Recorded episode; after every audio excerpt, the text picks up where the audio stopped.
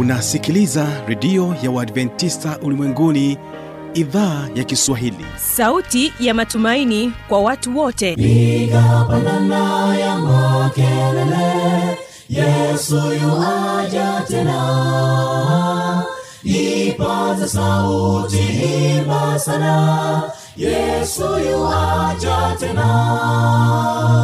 Anakuja anakuja yesu yuaja tena. Hii ni sauti ya matumaini kwa watu wote. Inayokujia kupitia redio ya Waadventista ulimwenguni awr toka kila kona ya dunia tunasikia vita njaa maafa hivyo washiria marejeo ya mwokozi. Piga panda ewe mlinzi yesu yuwaja tena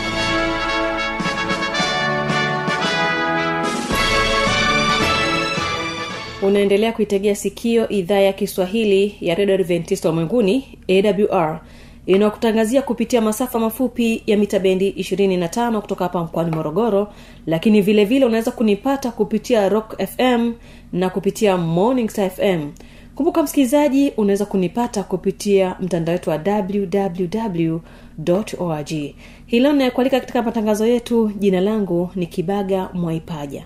Napenda kukaribisha sana katika kipindi kizuri cha muziki na wanamziki hii leo ungana naye fano ya tanda akija kwako na makala ya muziki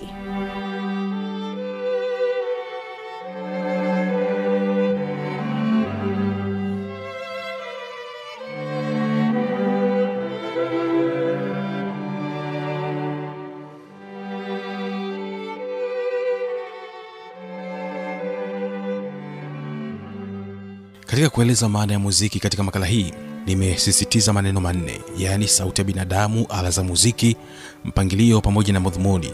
Kwa sababu ni ya muhimu sana katika muziki. Tukianza na sauti za binadamu. Katika muziki sauti za binadamu huweza kupangwa katika mpangilio maalum na wenye kuvutia kusikiliza. Mpangilio wa takribani sauti nne. Sauti ya kwanza ya pili ya tatu na ya nne. Sauti hizi zote hupangiliwa kitaalam na hivyo huweza kuleta msikiko mzuri na wa kupendeza masikioni mwa msikilizaji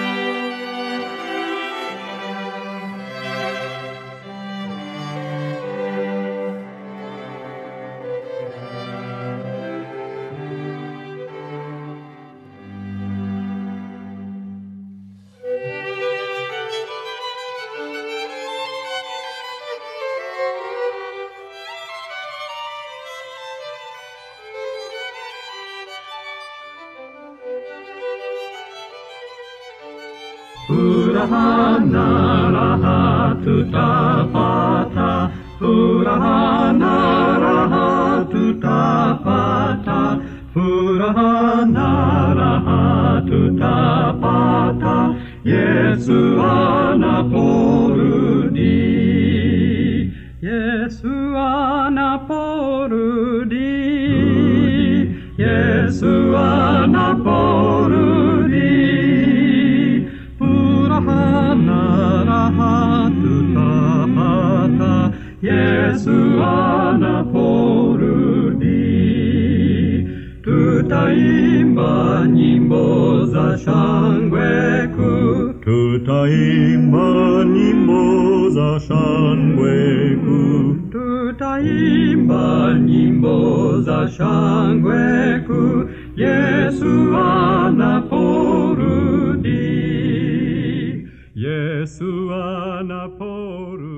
mbinu nyingi na nzuri hutumika katika kuzipanga sauti hizi na hivyo kuleta radha nzuri masikioni mwa msikilizaji na hata mwimbaji mwenyewe. Katika makala hii tutaangalia kwa undani sana jinsi ya kuimba kwa hivyo kwa uchache utakuwa umepata umuhimu wa sauti za binadamu katika kuunda muziki.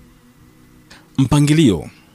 Dhana hii ya mpangilio ni pana sana na inahusisha uundaji mzima wa muziki. Kwa mfano lazima ujue ni vyombo vya aina gani utavitumia katika muziki au wimbo. Ni sauti zipi utaimba? Pia lazima ujue utapigaje vyombo vyako mfano kinanda au gitaa. Utavipiga kwa wakati gani?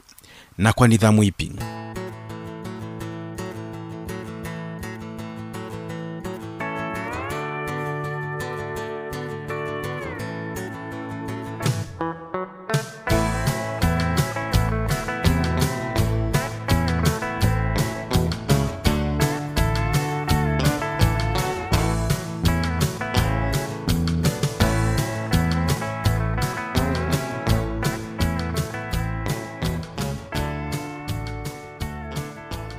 mfano katika mpangilio wako labda unaweza kuanza kwa kupiga kodi kuu au tunasema meja kodi na kuishia na kodi ndogo maina kodi. Au pia ni jinsi gani mtaachiana nafasi ya kupiga kila chombo katika nigam inayoeleweka. Kwa mfano wakati waimbaji wanaimba gitaa ya solo inaweza kuwa chini na pengine vyombo vingine vikawa katika hali ya utulivu mkubwa. Na baadaye waimbaji wakanyamaza kupisha vyombo vya muziki. Hapo gitaa ya solo inaweza ikapanda kidogo au kusikika likiongoza vyombo vingine kama kinanda na bass gitaa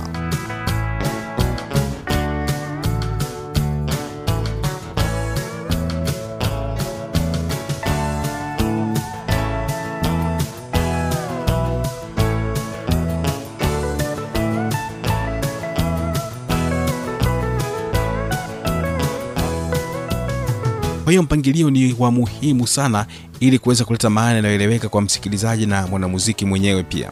Pia ni lazima upangilie jinsi chorus au ubeti utakavyoenda katika wimbo na vyombo gani vya muziki utakavyotumia pia. Madhumuni. Dhana hii pia ni ya muhimu sana katika muziki. Kila aina ya muziki au imbao inakuwa ni maudhui nyuma yake. Maudhui hayo huweza kutofautiana kutoka muziki mmoja na mwingine kutokana na sababu mbalimbali kama mahitaji ya jamii husika au kusudi la mwanamuziki mwenyewe. Kwa mfano muziki unaweza kupigwa kwa dhumuni la kuelimisha jamii kwa jambo fulani mfano afya elimu bora kusifu nchi. Pia muziki unaweza kuwa na dhumuni la kuchekesha kumsifu na kumwabudu mungu au kuonya. Sauti zote zimbe Chinalaya suli heri sifazam palme mungu Chinalaya suli heri Chinali heri Chinali heri Chinalaya suli heri Chinali heri Chinali heri Chinalaya suli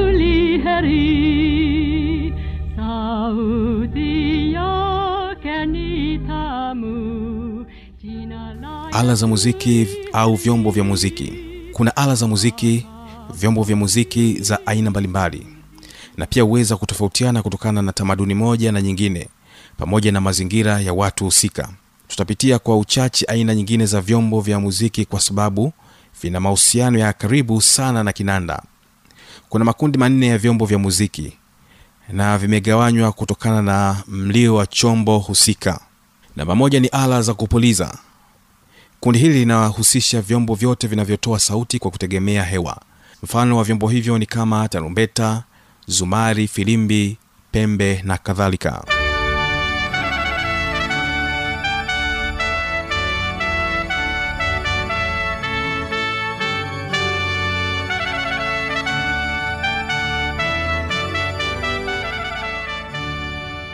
Namba mbili ni ala za kugonga kundi hili linahusisha vyombo vyote vinavyotoa mlio kwa kugongwa na kitu kingine kama chuma mti na kadhalika. Vyombo vinavyoweza kuingia kwenye kundi hili ni kama marimba ya mikono ambayo hupigwa kwa kutumia vidole gumba. Kifaa kingine ni marimba ya vibao ambayo hupigwa kutumia vibao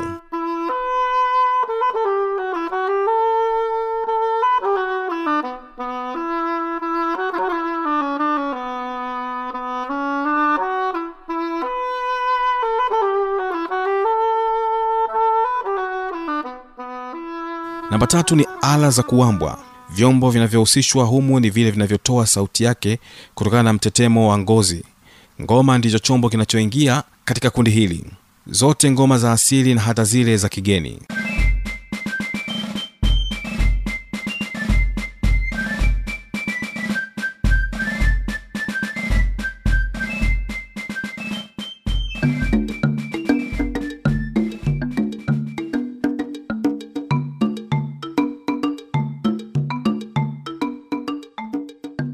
namba nne ni ala za nyuzi. Ala zinazoingia katika kundi hili ni zile zinazotengenezwa kwa nyuzi ambazo ndiyo hutoa mlio. Ala hizo kama zeze gitaa violin na kinanda cha piano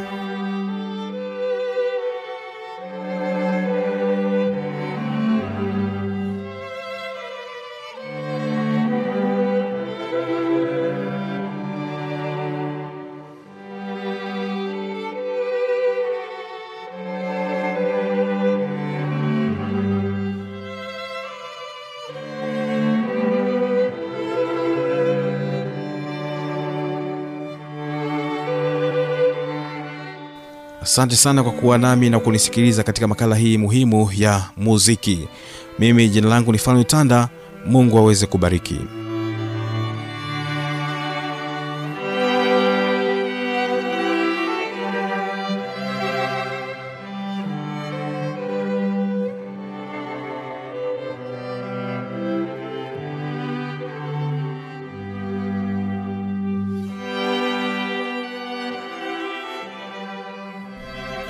na msikilizaji naamini ya kwamba umeweza kubarikiwa sana naye fanuel tanda katika kipindi kizuri cha muziki na wanamziki kumbuka tunacho kipindi kingine ambacho ni kipindi cha maneno yaletao faraja.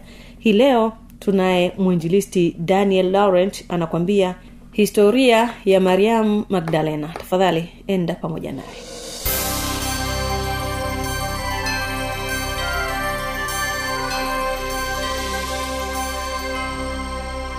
Bwana yesu asifiwe mpenzi msikilizaji unayenisikia masaa haya tutaenda kutazama somo la kipekee sana ambalo lina kichwa cha somo kinachosema historia ya maisha ya mariamu magdalena na yesu anayebadilisha maisha.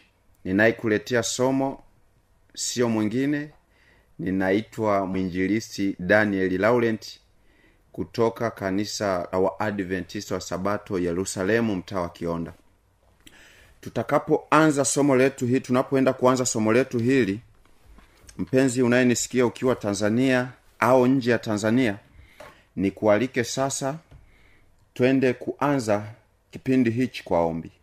Tuombe. Baba mwema mtakatifu wakati umefika tunaenda kutazama neno lako. Tunakusihi na kukuomba njoo ukatubariki.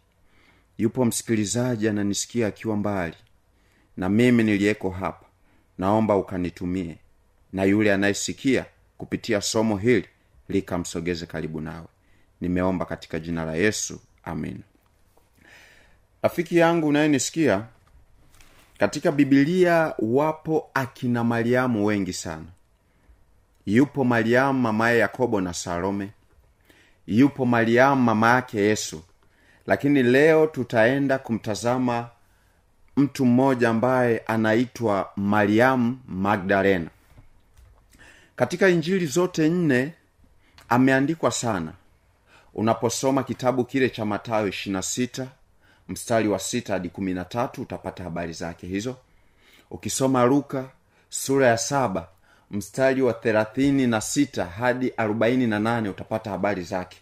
Ukisoma kitabu cha mariko sura ile ya kumi na nne mstari wa tatu hadi wa tisa utapata habari zake. Ukisoma kitabu cha yohana sura ile ya kumi na mbili mstari wa kwanza hadi wa nane utapata habari zake. Kwanza tumjue mariamu ni nani. Mariamu ni dada yake na lazaro ambaye lazaro tunafahamu historia yake katika bibilia aliyefariki na kukaa ndani ya kaburi kwa muda wa siku nne na yesu akamfufua habari hii kutaka kujua kwamba mariamu ni nani na ni dada, ni dada wa nani utazipata katika kitabu cha yohana sura ile ya kumi na moja mstari ule wa kwanza hadi thelathini na saba. Sasa tunapoenda kumtazama huyu mariamu tutamwangalia kwa mapana zaidi maana kumbuka somo linasema historia ya mariamu magdalena na yesu anayebadilisha maisha. Katika kitabu cha luka ile luka sura ile ya saba mstari wa thelathini na sita maneno ya bwana yanasema hivi. Mstari wa thelathini na sita kitabu cha luka.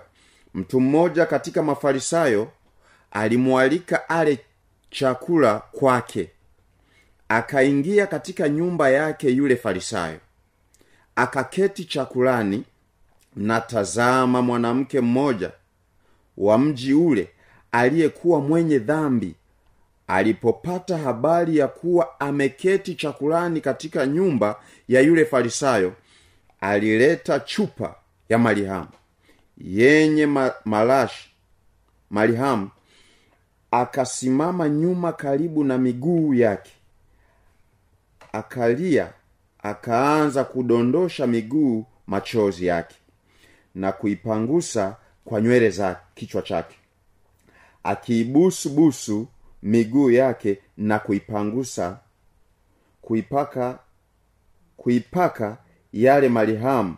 Basi yule farisayo aliyemwalika alipoona vile alisema moyoni mwake mtu huyu kama angekuwa nabii angemtambua mwanamke huyu. Amgusaye ni nani? Naye ni wa namna gani? Ya kwamba ni mwenye dhambi. Unaposoma ule mstari wa arobaini yesu akajibu akamwambia simoni nina neno nitakalo kukuambia. Akasema mwalimu nena. Akasema mtu mmoja mkopeshaji alikuwa na wadeni wawili mmoja mwiya dinari mia tano na wapili hamsini. Nao walipokuwa hawana cha kumlipa aliwasamehe wote wawili. Katika hao wawili ni yupi atakayependa zaidi? Simoni akajibu akasema nadhani ni yule ambaye ali, alisamehewa nyingi. Akamwambia umeamua haki. Bwana yesu asifiwe. Mpenzi unayenisikiliza mariamu alikuwa ni binti kama mabinti wa leo. Katika ubinti wake mariamu huyu alikutana na mtu mmoja ambaye jina lake ni simeon na katika kukutana naye kama unavyofahamu mabinti wengi wanapokuwa bado hawajaolewa anaweza akakutana na kijana wakaongea naye na wakapeana habari za kuoana na akakubali. Lakini kumbe huyu baba hakuwa ni mwoaji yaani simeon.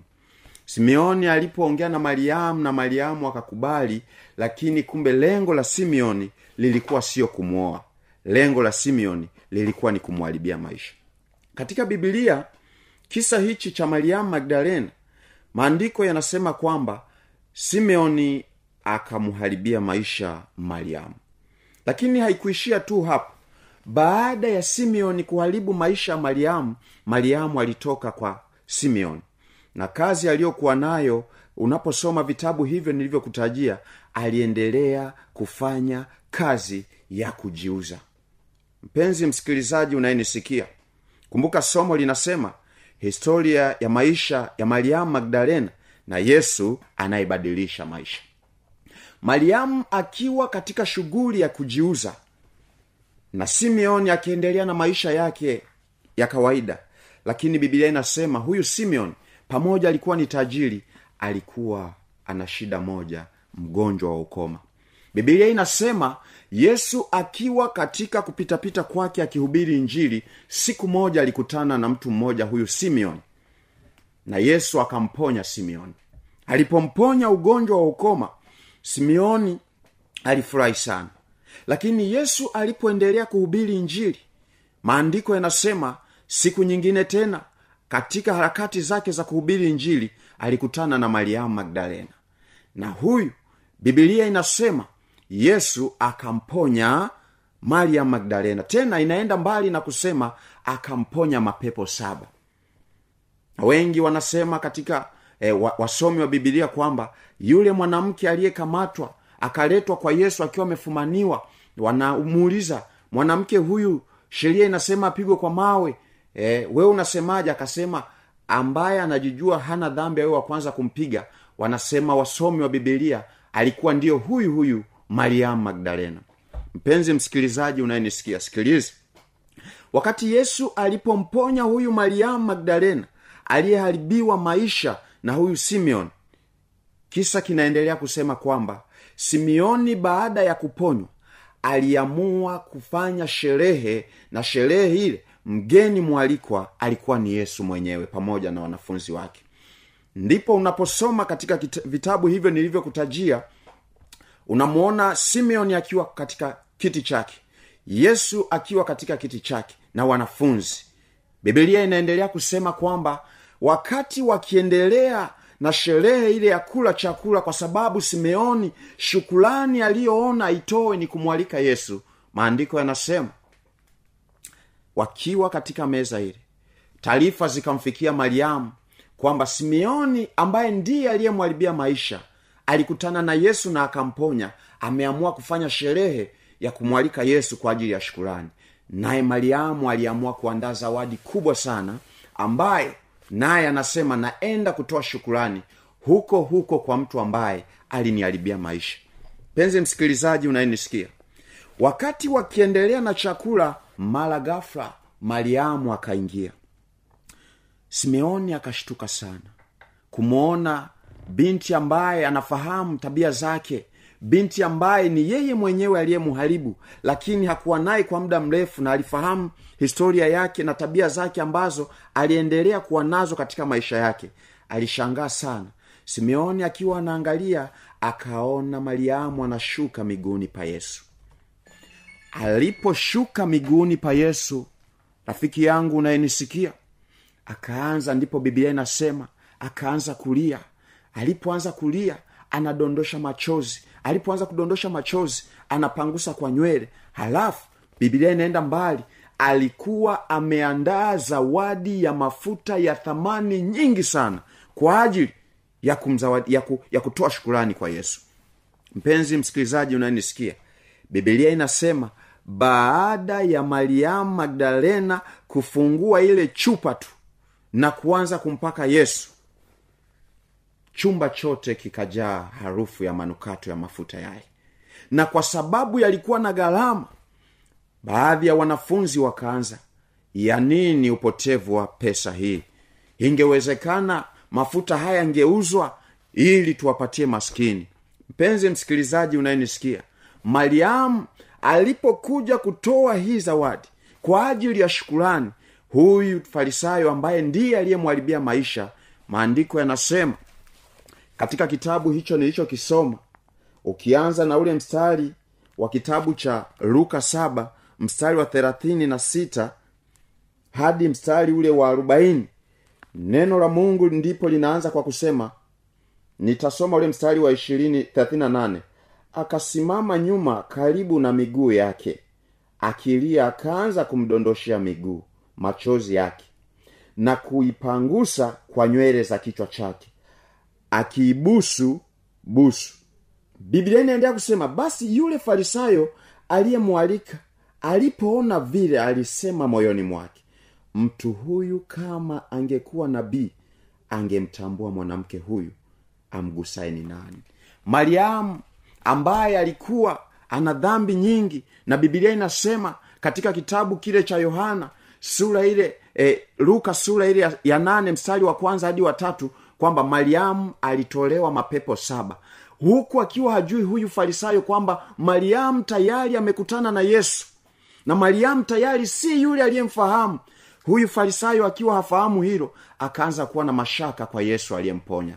Kwa kuwa yesu anasoma moyo na mawazo ya kila mmoja akatambua ndani ya moyo wa farisayo huyu simeoni huyu nini kunafukuta? Akamwambia rafiki simeoni nina jambo ninataka kukwambia mtu mmoja alikuwa na wadeni wawili. Na mmoja anamdai pesa nyingi na mwingine anamdai pesa kidogo. Na kwa kuwa wote walikuwa hawana uwezo wa kumlipa aliamua kuwasamehe wote wawili. Sikiliza. Aka, akaendelea kusema unadhani ni nani atakayependa sana? Simeoni akasema naamini ni yule aliyesamehewa nyingi ndiye atapenda. Akasema umejibu vema. Sikiliza mpenzi msikilizaji unayesikia moja ya mambo ambayo nataka tujifunze katika somo hili. Namba moja. Yesu haijalishi una dhambi kiasi gani ukikubali na kujitoa kwake yupo tayari kukupokea hata kama umchafu kiasi gani. Hiyo ni namba moja katika somo hili. Lakini namba mbili katika somo hili wewe unayenisikia kupitia redio hii unapokubali kujitoa maisha yako kwa yesu utatoa muda mwingi kukaa miguuni pa yesu na kusikiliza habari anazozizungumza kama mariamu alivyokaa miguuni pa yesu. Lakini namba tatu ikiwa utakutana na yesu katika maisha yako utaruhusu maisha yako yesu ayaongoze. Jambo la tatu litakalotokea katika maisha yako utatoa pesa zako kwa ajili ya kuwezesha kazi ya mungu. Tusome katika kitabu kile cha yohana Mat, luka luka sura ile ya nane mstari wa kwanza hadi watatu neno la bwana linasema ikawa baada ya hayo alikuwa akizunguka zunguka katika miji na vijiji akihubiri na kuitangaza habari njema ya ufalume wa mungu. Na wale tenashara walikuwa pamoja naye na wanawake kadhaa wa kadhaa ambao walikuwa na pepo wabaya na magonjwa wakaponywa nao ni mariamu aitwaye magdalene aliyetokwa na pepo saba na yohana mkewe kuza wakili wake herode na susan na wengine wengi waliokuwa wakimhudumia kwa mali zao. Bwana yesu asifiwe. Mpenzi msikilizaji haijalishi upo katika dimbwi kubwa la dhambi la namna gani? Ikiwa utakubali kutoa maisha yako kwa yesu yesu yupo tayari kukupokea. Anasema katika kitabu cha yohana 11 matayo mstari wa njoni kwangu ninyi nyote msumbukao na wenye kulemewa na mizigo nami nitawapumzisha haijalishi upo katika dhambi ya uzinzi. Haijalishi upo katika dhambi ya ulaji wa zaka. Haijalishi upo katika dhambi ya namna gani. Ukikubali kutoa maisha yako kwa yesu anasema ataingia atakutengeneza upya. Hivyo mpenzi msikilizaji unayenisikia usikate tamaa. Nafasi na somo hili unalolisikia bado mungu ana muda wa kukutafuta wewe. Bado mungu anatafuta watu ambao wanahitaji kubebewa mizigo. Hivyo ukikubali leo atakwenda kubadilisha maisha yako kama alivyobadilisha maisha ya mariamu magdalena. Kwa hiyo katika somo hili ikutie nguvu kwamba wewe nawe dhambi hiyo ulionayo si nzito sana kiasi kwamba kwamba bwana anaweza kushinda kushindwa kusamehe. Jitowe yeye atakuwezesha mungu akubariki. Unapozidi kutafakari na kuendelea kutafakari neno hili katika jina la yesu amina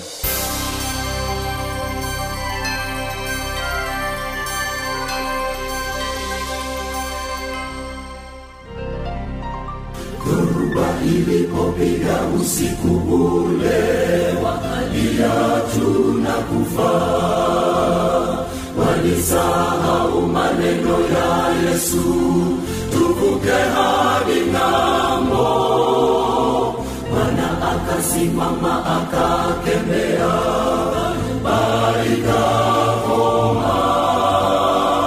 bwana asemapo dhoruba hutulia. Bwana anenapo huzuni mashaka yangu vinatoweka naye ni wa mambo yanipatayo maishani tunazo taabu na kukata tamaa. Bali yesu asemapo yote hutulia